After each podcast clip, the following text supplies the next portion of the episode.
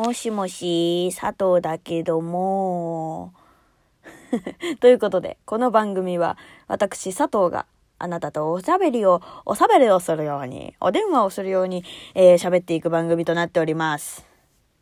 ということでね、えー、今日はね、ちょっと話したいことがあって、ちょっと心を動かされたというか、なんか、ちょっとね、感、感動？つかなんか、そう、ちょっと思ったことがあったから、えー、このラジオを回しております。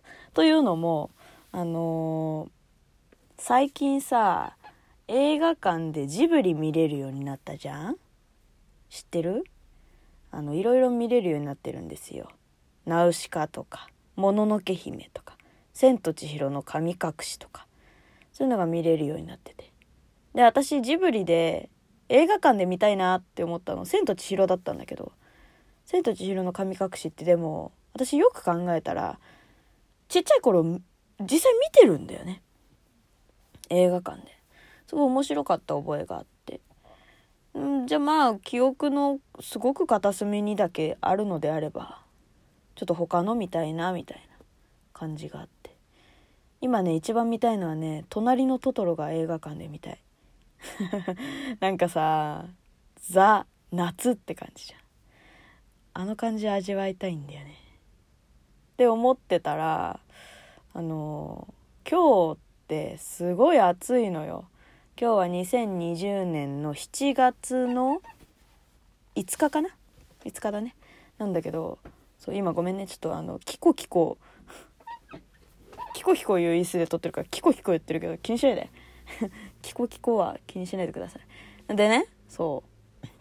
今日すごい暑かったのよ。で、なんか湿気がある、あの、ジメジメっとした蒸し暑い感じね。で、もうさ、もう、暑うて暑うてしょうがなくてもうななんつうの？暑さで暑さっていうかなんなんつうの？湿気でもう息苦しい感じすごい嫌でさそれでああダメだこりゃと思ってさ、まあ、なんかうだうだとね都内から帰ってくる時にうだうだと歩いてたわけですよ。そしたらさそのまだまあ夕方頃かな？夕方頃だったから全然日も落ちてないし子供たちもこう外でね割と遊んでるような感じだったんだけどなんかこうねうだうだ歩いてる私の目の前を男の子3人組がこうなんかマンションとなんかこう塀マンションとマンションの塀の間にこうなんかちょっと人一人はまあちゃんと通れはしないけどなんかそういうちょっと隙間みたいなねのがあって。でその隙間を男の子3人組で覗いてなんかこうこそこそ何か言ってるのよ。で何してんだろうなと思ってパッて見たらなんかそこのそこを通ってみたいねみたいな話してるっぽくって。であいいなと思って。でなんかそういうさこう俺たちの秘密基地みたいな。秘密基地とかさこうここの隙間ってどこにつながっててなんかこうななんていうの？外に外っていうかそこを通ったらどんなものがあるんだろうみたいなさ。そういうこう冒険するワクワクみたいなのってなんかなくなってたなと思って。その男の子たちを見てなんか思ったんだよね。でさなんかこううわこんなマンションと塀の間なんかなんかあんのと思って。その子たちと目線をこうちょっとね、ま、その人面にね男たち男の子たちの隣でやったわけじゃないよ。不審者になっちゃうからねそれはまたね。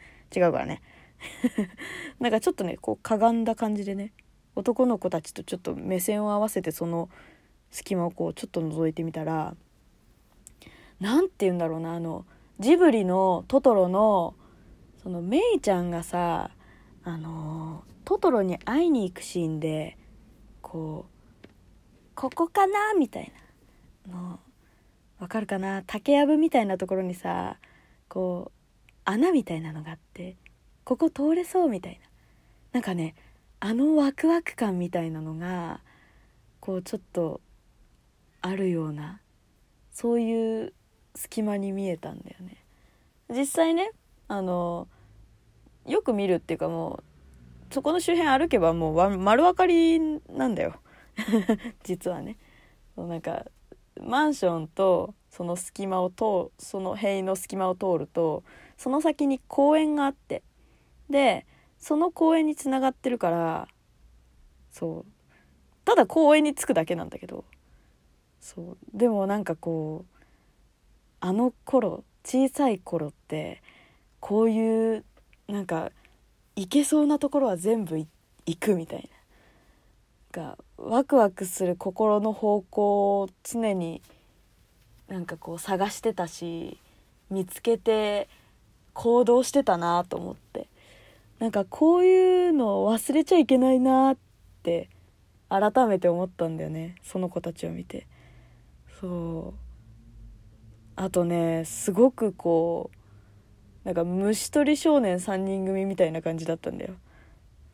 ずっこけ3人組ほどではないのよ。なんかねそう。純粋な男の子たち3人組みたいな感じだった。なんかねそう。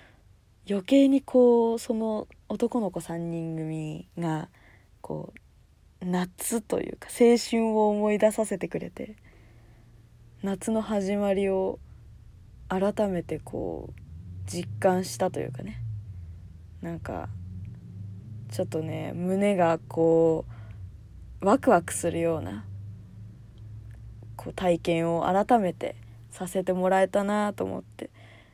そう。本当はねなんかこういうのって何て言うんだろうあんまりさそう話してもねうんそうなんだで終わるけどちょっとね、まあ、ボイスメモ的な感じで撮っております。いやー、でもね、なんか、なんか小さい頃のそういうワクワクとか、なんか、ここ行ったら何があるんだろうみたいな。なんかこう未知数なものに飛び込むっていうことって、なんか大人になるとなかなかないんじゃないかなって改めて思ったりもして。バイクがねすごい大きいバイクが通ったね前はね。うん。そうなんかある程度さ大人になると大人になるっていうかこうちゃんとしたものの考え方ができるようになってくるとなんかこれをこうしたら例えばだけどあの油に水を入れたら爆発するみたいな。燃え上がっちゃうよみたいな、なんかそういうさ、こう、ある程度の予測みたいなのができるようになってくるんだよね。だんだん年を置いて置いてくるというか。だからこう、無知の知というか、なんか知らないからこそワクワクできたりとか、試してみたくなったりとか。なんかそういうことがなんか大人になるとなくなってくるんだなってふと思ったんだよね。うん、まあもちろんさその大人になって悪いことばっかじゃないじゃん。まあある程度予測ができることできるようになったからこそそのその予測もつかないようなことが思いつくわけじゃん。思いつくっていうか考えてどうしてやろうかっていうふうに持っていけたりもするわけだから大人になるから悪いっていうことではないと思うんだけどなんかねそうちょっとね改めてこうなんかなんて言うんだろうな人間の人生においてそういうワクワクっていうのを忘れちゃダメだなって改めて思った。うん、なんか私の好きな YouTuber の YouTube やってる人で寿司ラーメンりくくんっていうあの何？なんか自分でなんかものを作って実験とかをする人なのよ。これをこうしたら例えばその何スイカを爆発させたらすごいことになるんじゃないって言ってスイカを持ってきてなんか塩水？塩水と水を合わせると大爆発が起きるみたいなのをどっかのところで致死入れたらしくって。でスイカは水分量が多いから爆発すんじゃないかって思ったらしくって。塩をもう限界まで温めると塩も溶けるのよね。そう。それでし溶けた塩をスイカにぶち込んでみたいな。大爆発するって分かってんのにやるのみたいな。なんかでも見てみたいじゃん。私は結局それからずっと寿司ラーメンりくくんの動画を見続けてたりするんだけど。なんかそういう危ないからやらないとかじゃなくてやってみるとか。結局ねスイカ爆発しなかったのよ。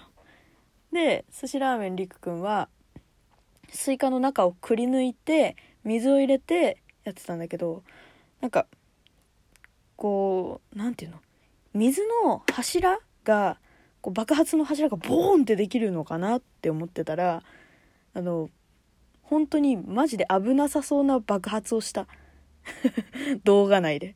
すごかったわ。あのその何？水を溜めるスイカの皮がみじんもなくなってた。吹き飛ぶ感じ。びっくりしちゃった。でもなんかさそういうこうどうなるんだろうっていう未知数のところでこうワクワクできる気持ちって忘れちゃダメなんだなって。そう。